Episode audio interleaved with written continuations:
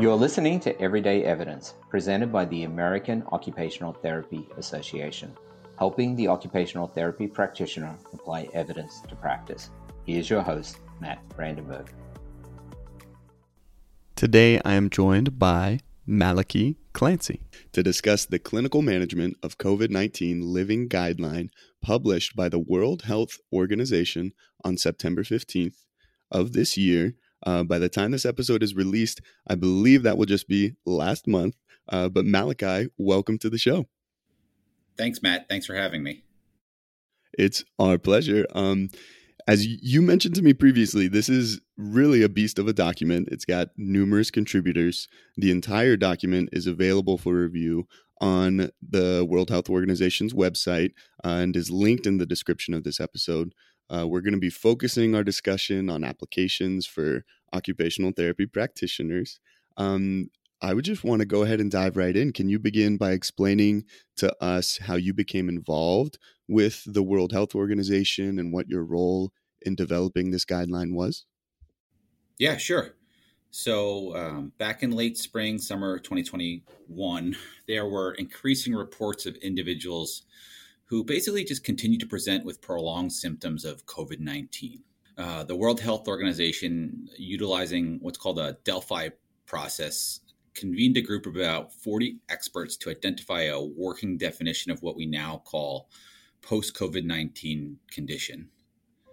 And so, post COVID 19 condition is really the uh, umbrella term for the symptoms that continue to present after an individual has been um, diagnosed or um, has experienced COVID 19. The next challenge was to identify clinical recommendations to rehabilitate individuals with this novel condition. And so the WHO partnered with a number of international organizations, including the World Federation of Occupational Therapists, to seek nominations from qualified individuals and subject matter expertise, um, and those with experience in the care of patients with COVID 19. And so I submitted my application and was nominated by the World Federation of Occupational Therapists and chosen by the World Health Organization to join this international work group. That is amazing. Uh, congratulations for uh, being nominated and, and having a role in this. I want to ask, uh, can you tell us about what your background and, and working, uh, what type of experiences have you had in your career as a practitioner that prepared you um, with working with this population? Yeah, sure. Um, so during my time on um, the guideline development group for the for the WHO, um, at that time I had been practicing as an, as an occupational therapist for 12 years in the acute care environment, and my primary area of clinical expertise is focused on the care of the uh, cardiopulmonary patient population. I, I, also hold board certification physical rehabilitation by the American Occupational Therapy Association, and uh, I have a PhD in health policy as well with uh, some research expertise really looking at the cardiopulmonary po- patient population. And so when the pandemic started, I was the OT team leader at my organization and kind of helped spearhead and co-lead our rehabilitation response to the treatment of the of patients with COVID-19 and then the overall pandemic. And so at that time, a group of colleagues and I had been researching outcomes of patients hospitalized with COVID, including COVID induced myocarditis, uh, most recently looking at a case series of patients who underwent bilateral lung transplantation for COVID and um, some outcomes related to hospitalization, discharge disposition, and length of stay for individuals with COVID. It sounds like you are extremely well qualified, um, and for, to have this role with the World Health Organization, you're expertise uh, in this field is greatly appreciated. Thank you for your time and coming on the show. Um, y- you mentioned a lot of this development was coming up with clinical recommendations um, in in working with people who have post COVID nineteen condition. Um, on this show, we've discussed practice guidelines and different pieces of evidence um, that contain clinical recommendations and the vast amount of research and work that goes into coming up with those solid recommendations. Um, and I want to ask you, what can you tell practitioners who work with a large range of client populations? How can they really focus their efforts to search for evidence that supports best practice? Yeah, it's a it's a great question. You know, and it's difficult to stay abreast of all the published literature. But there are ways to make it easier. And so, um, some of the ways that I do it, I sign up for table of contents alerts from journals that are of specific interest to me. And so those will come into my email inbox maybe once or twice a month and can just click on any articles that I find relevant. Um, you can also create like a weekly digest of search term from databases such as like PubMed, Google Scholar to receive list of recent publications or topics that might be of interest to you.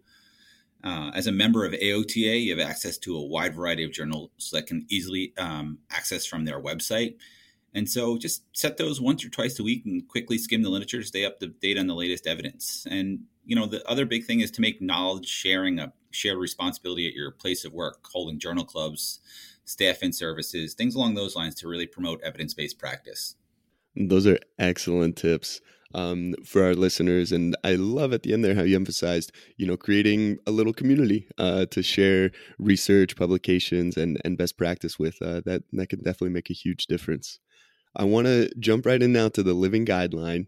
COVID 19 and, and post COVID 19 condition continues to be kind of a, a novel illness, uh, doesn't have an extensive library of published research related to intervention and outcomes, um, at least that I'm aware of. What types of evidence were used to develop this guideline, and what does that really mean or imply for practitioners when they're using the guideline? Yeah, that's a great question. So, uh, the World Health Organization actually partnered with uh, Cochrane Rehabilitation and Cochrane Systematic Reviews to kind of guide the synthesis of evidence. And really, what they did was try to seek out high quality systematic reviews and randomized controlled trials related to the care of individuals with COVID 19. But, kind of as you mentioned, there's a small but growing body of evidence on this condition. Um, knowing that the literature was also looked at with individuals with other similar known viral conditions. So, thinking about um, SARS or MERS and trying to look at the uh, the applicability to this population. The interesting thing here is, as a living guideline, the goal is to update it as new evidence emerges and we learn more on how to treat and manage the condition. So, the anticipation is that you know after two years, this guideline will hopefully um, be able to be updated and evidence be able to incorporate it as we continue to learn more. Absolutely, I, I really love how um, the living guideline is is put right there in the title to show that the research will continue to be um, kind of thickened out and and added to. Um, that's an excellent resource for for clinicians. Um, you were involved specifically in chapter 24 of the guideline, uh, titled Care of COVID 19 Patients After Acute Illness.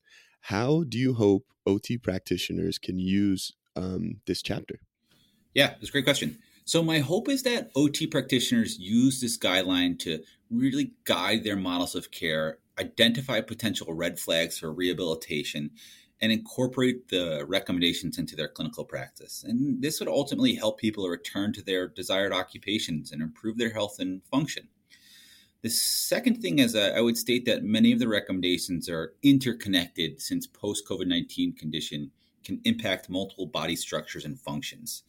And so the guidelines offer suggested rehabilitation interventions and their anticipated outcomes.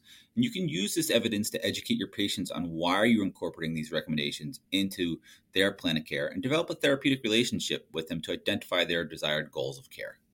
I love how you emphasize developing that uh, therapeutic relationship. Um, I think now might be a good time to mention. I'm going to ask you to share some examples of, of your experience in working with this population. Uh, but we do want to encourage all of our listeners to take a look at this guideline, really go through this chapter, apply it to your own clinical reasoning um, and your own experience with uh, being client centered with the people that you work with. I think that's a, a good time to put this plug in. How is the chapter organized? Sure. So the chapter is titled Care of COVID 19 Patients After Acute Illness. And so it encompasses 16 recommendations in total. The first five recommendations are designed to support models of care. So it discusses things like referral principles for rehabilitation, red flags for safe rehabilitation, components and functions of rehabilitation care, service delivery, and the workforce, meaning who should be involved in the care of patients with post COVID condition. And within that guideline, it specifically states occupational therapy is an essential component of this workforce. The remaining 11 topics were chosen based on a high prevalence of reported symptoms in the literature And many of the individuals actually involved in the creation of guideline were, were healthcare individuals or researchers living with post COVID 19 condition and were able to offer their insight into their lived experiences.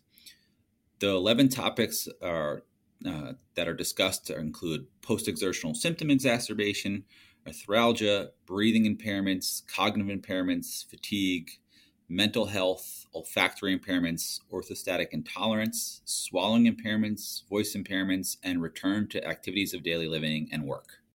Thank you. I uh, I didn't know that uh, the lived experience was really included in this guideline as well. I think that's a really interesting intersection of you know qualitative data along with quantitative and the combination of, of lived experience with post covid-19 condition and systematic reviews uh, looking at uh, robust and, and large numbers of, of people experiencing uh, that type of thing. So just adds more to the the applicability of, of the document.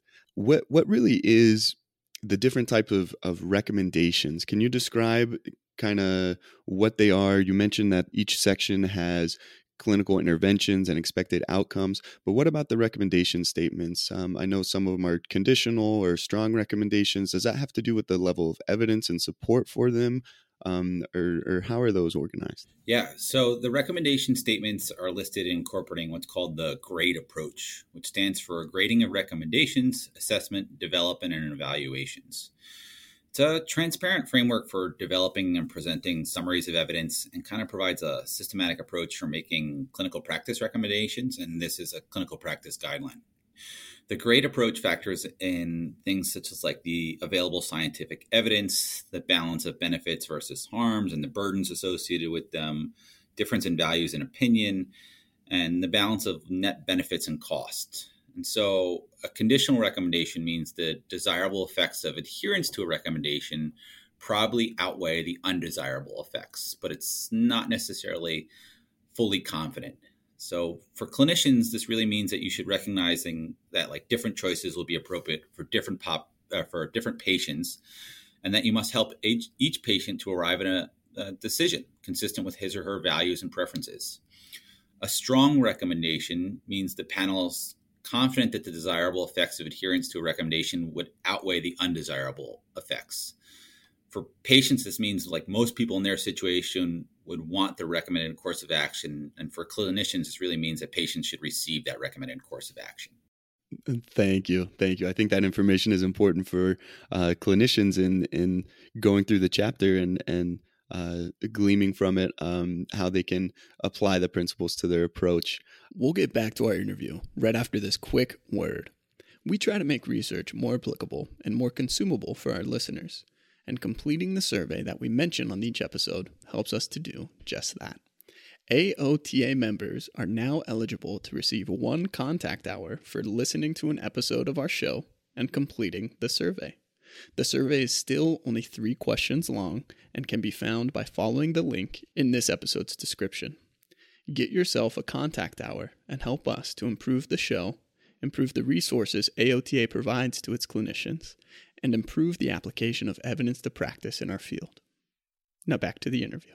What what is post COVID 19 condition? I know we've mentioned it a couple times here. Uh, can you give us some more details? Really, what is it and what are kind of those mid and long term effects of, of COVID 19 that OT practitioners may see? Yeah, this great question. And this is kind of one of the challenges of things that we see out in the, the, the literature and the scientific world. And so you might hear post COVID 19 condition also referred to as long haul COVID or something along those lines. And so um, the World Health Organization defines post COVID 19 condition as the illness that occurs in people who have a history of probable or confirmed SARS CoV 2 infection, usually within three months from the onset of COVID 19, with symptoms and effects that last for at least two months. These symptoms and effects of post COVID 19 condition cannot be explained by an alternative diagnosis. And so some people develop a variety of mid and long term effects like fatigue, breathlessness, and cognitive dysfunction. So, like examples like confusion, forgetfulness, or a lack of mental focus and clarity. And it's difficult to predict how long post COVID 19 condition will last for any given patient. We still have much to learn about the condition, but current research shows that patients can experience lingering symptoms for weeks to months following COVID. And what are the settings um, that occupational therapy practitioners will most likely um, be seeing patients experiencing these types of symptoms? I think with the novelty of this this illness, that you can continue to see patients with post COVID nineteen condition in almost any environment. And so, the one big caveat I want to make here is that this definition of post COVID 19 condition is really designed for adults. And there might be a separate diagnosis for children, and that's still kind of in development, but we know that it can impact children as well, and just in sort of different um, etiologies. Um, but I think that uh, you can encounter an individual who's still suffering from post COVID 19 condition in any sort of environment. So, whether that's acute care, rehabilitation, uh, or um, acute rehab or an outpatient setting, kind of anywhere. Really important information for practitioners across settings. Um, the the chapter we're discussing outlines considerations and evidence related, as you mentioned, to organizational rehabilitation care, service delivery, specific conditions and symptoms, um, which it's it's very robust and inclusive and a wonderful chapter. I had the chance to look it over. Um, it, it's too much to cover in one interview, though, unfortunately. Um, and again, we're encouraging listeners to check out the entire document.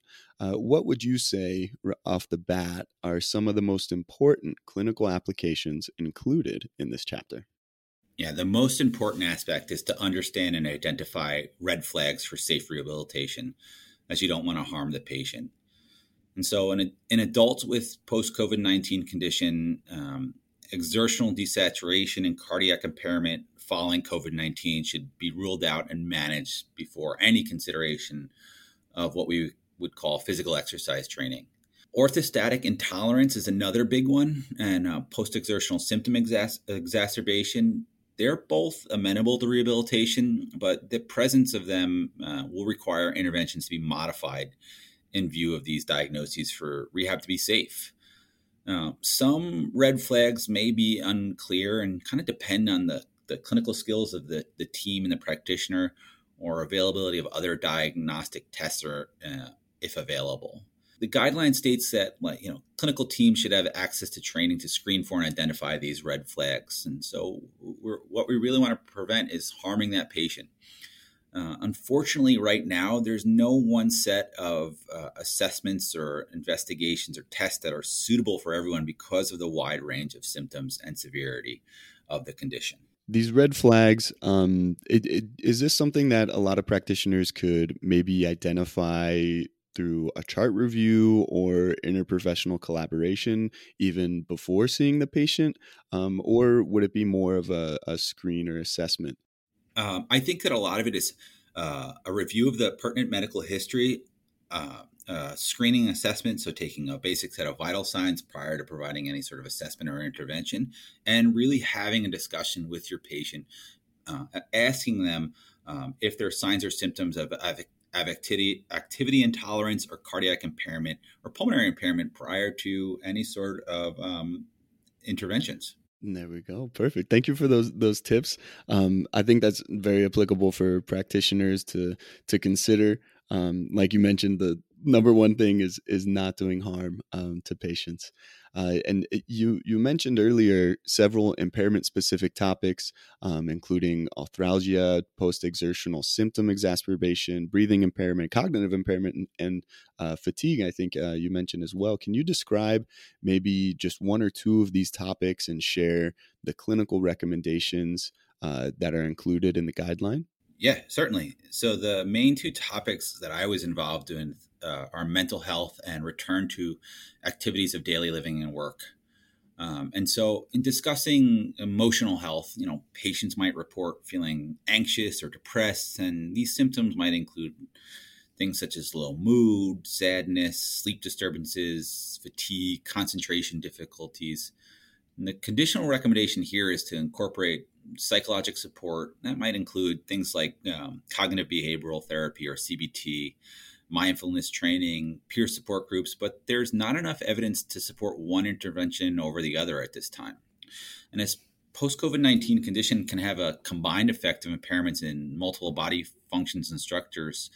So you think about the impact on the physical, emotional, and cognitive functioning. There can be a pretty a profound impact on a person's ability to engage in their desired activities of daily living and work. And so the guideline clearly states that optimizing independence in daily living and enabling individuals to return to work should be seen as goals of rehabilitation and health outcomes. And so within our uh, recommendation um, for return to work and activities of daily living, our conditional recommendations there are really focused on education, skills training, incorporating energy conservation, pacing techniques, use of assisted devices to facilitate ease with ADLs. These are all the core principles of things that we know how to do as occupational therapists. And the guideline really also tries to emphasize trying to perform the assessment of ADLs in a real life context, if possible, to offer the greatest understanding of functional performance. Absolutely, I um, I think everyone across the board has has felt their daily occupations and their occupational performance impacted by by COVID nineteen. Um, even more so for people experiencing uh, post COVID nineteen condition. Um, so I, I really appreciate that emphasis on on mental health um, and and getting back to performing uh, those tasks and activities that that give life the most meaning. What, what other topic uh, did you would you like to kind of describe and, and share those clinical recommendations for right now? another highly prevalent um, topic is um, thinking about fatigue uh, and, and the symptom burden of fatigue on occupational performance. And so, if you're profoundly fatigued, and that could be cognitive fatigue and physical fatigue, and thinking about how that might impact your your ability to engage in the desired roles that you have, and really the recommendations around there are focused on pacing, a modification of ADLs as appropriate, and thinking about the structure of your normal daily habits and how we can um, enable human performance. Wonderful. Thank you so much for uh, giving us a little bit more inside information on on uh, some of those impairment specific uh, type interventions. What did you find, or or what would you say uh, would be one of the most effective interventions or treatment approaches to improve occupational performance and well-being of people who have um, this post-covid-19 condition it's a great question and unfortunately with the growing body of uh, research that we have started to um, develop we still don't necessarily have one validated intervention um, for this novel condition to definitively state that one intervention works better than another um, the most holistic approach that we have, and really what this guideline tries to reinforce, is that this recognizing that this is a real condition with real implications impacting real people's lives. We should continue to listen to our patients and advocate advocate for our patients throughout their rehabilitation process, and really support and educate, uh, you know, patients, consumers, clinicians regarding the best available evidence as it becomes available. I love that. Uh, th- those are wonderful recommendations for practitioners across settings, um, across client populations, uh, to to incorporate those best practices uh, into what what we do. Um, so thank you so much. Um, I had a follow up question for you as well. You mentioned cognitive fatigue. Can you give us a little bit more detail about that? That's um, a, a, new term I know for me and and maybe to some of our listeners. Uh, how would you really describe cognitive fatigue? Sure. Uh, cognitive fatigue can be described in a variety of different ways, but mainly symptoms will present with uh, lack of concentration, forgetfulness, uh, feeling like your energy has been just completely depleted. And so, while you might have the energy to stand up and go for a walk or uh, you know to engage in some sort of leisure task, you don't feel like you have the cognitive energy to engage in some sort of um, task that involves cognitive functioning. So thinking about like making a meal or um, trying to do some work or something that will involve just a little bit more energy on a normal everyday basis. And you'll feel like your energy level has been completely depleted. It, it sounds like one of those. Um you know in, invisible uh, symptoms that's that's real and and impacting someone's occupational performance and, and ability to, to go about their day to day. So, definitely essential to consider. Um, starting with, let's say, initial evaluation, how would you recommend a practitioner approach caring for the post COVID 19 condition population uh, who may be experiencing cognitive fatigue amongst other symptoms? Yes, great question. And so, um, to support the delivery of rehabilitation services uh, for post COVID 19 condition, the, the guideline really provides three suggestions on the following um, core components. So you think about one, inclusion of a multidisciplinary rehabilitation team. The second would be thinking about uh, continuity and coordination of care. And so you're not operating in sort of an isolated silo environment. And the third is thinking about the people centered care and shared decision making approaches involving the patient um, in their treatment, in their coordination of care, understanding what their goals and values are, and what they ultimately hope to achieve. Um, the guideline recommends early referral and a transdisciplinary approach to care, and that really means that um, you know recognizing that one spe- not one specialty might be able to address all the patient's impairments because it's this condition has such a profound impact on multiple different systems. Um, since the guideline was designed for global applicability, the setting in which care is provided might vary. Um, so, eh, really, what the guideline recommends is based upon the um, the condition of the, the global pandemic and the levels of infection throughout the community, uh, really a hybrid approach of both in person and remote models. And so, thinking about like doing performing telehealth or something along those lines. The next step is thinking about you know what's the what's the appropriate suggested length of a rehab program? And that's really based upon a patient's needs.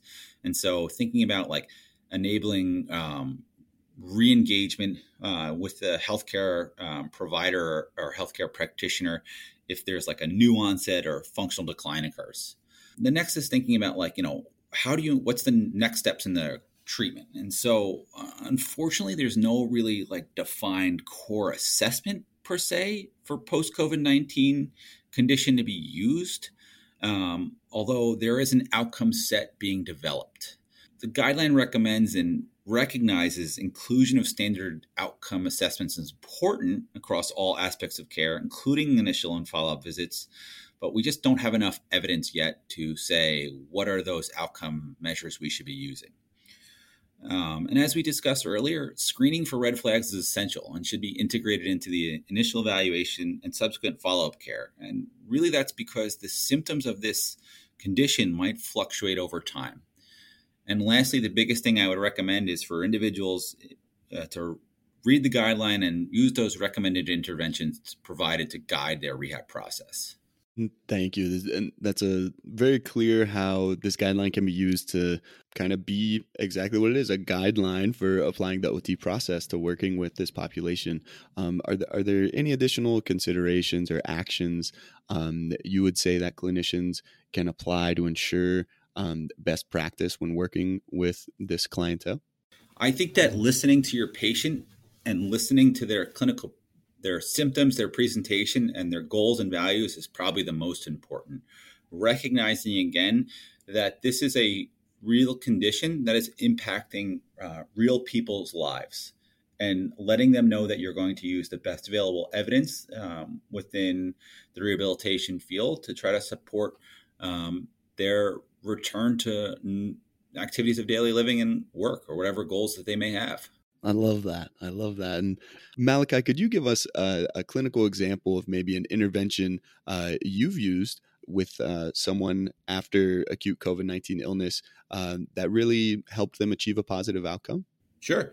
Uh, one individual I work with uh, who was hospitalized for a long time, initially um, for COVID 19, and ultimately continue to experience symptoms of what we now know as post COVID 19 condition um, the first thing was really thinking about um, pacing and building up his activity tolerance because any sort of activity that we would attempt to do would provide profound amounts of physical um, fatigue for that individual. And so, incorporating those principles of energy conservation and pacing and activity modification started to help him enable to participate in the basic activities of daily living that we think of. So, like being able to sit up in a chair and feed himself, progressing to being able to dress himself and ultimately being able to bathe himself and use the bathroom independently. And it was not necessarily, you know, any sort of advanced rehabilitation interventions that we um, offered, but really thinking about uh, what are the basic pr- principles and tenets of our OT skills and interventions, and that's what we incorporated, and we were able to have a great positive outcome. I love that. I love that. And uh, Malachy, I don't want to. I don't want you to have to share, uh, you know, all your your secrets and everything within your tool, OT toolbox um, right now. But uh, kind of what what would you do when you were working with uh, this patient on on pacing? Uh, what what were you saying to him or, or, or her to help them really apply those energy conservation techniques um, and and modify their different activities? Yeah, that's a great question.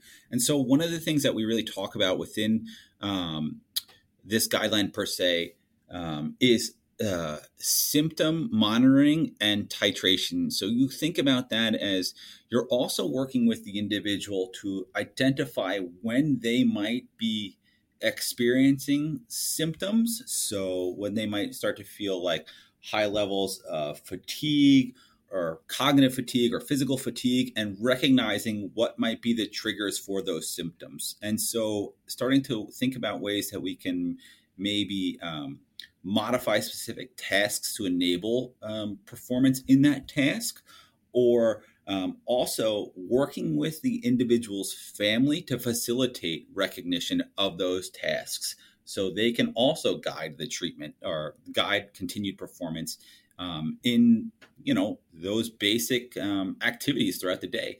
Really we're there with the individual for only a small snapshot of their day and we want to encourage carryover of those interventions so including the family as part of those um, treatment sessions was also extremely beneficial I love that. I love that. Including the family is so important for carryover across settings. Um, and I, I, just have one more follow up question on on pacing. Um, if this is kind of an, a, a, new approach or intervention that a, a, practitioner would like to to apply um, to appropriate clients, of course. Um, what kind of recommendations would you give, um, or some main tenets of pacing that that our practitioners could focus on? Sure. And so I think the easiest way to remember it is it's it's a marathon and not a sprint.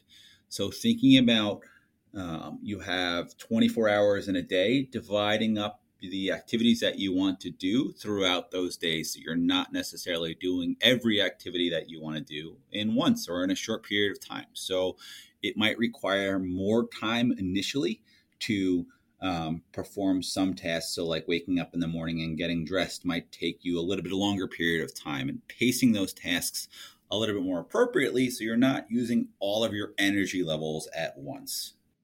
That can be really tough, really tough for clients, um, and a, a, test of patience. Uh, but with the with the right guidance, um, can definitely make a large impact.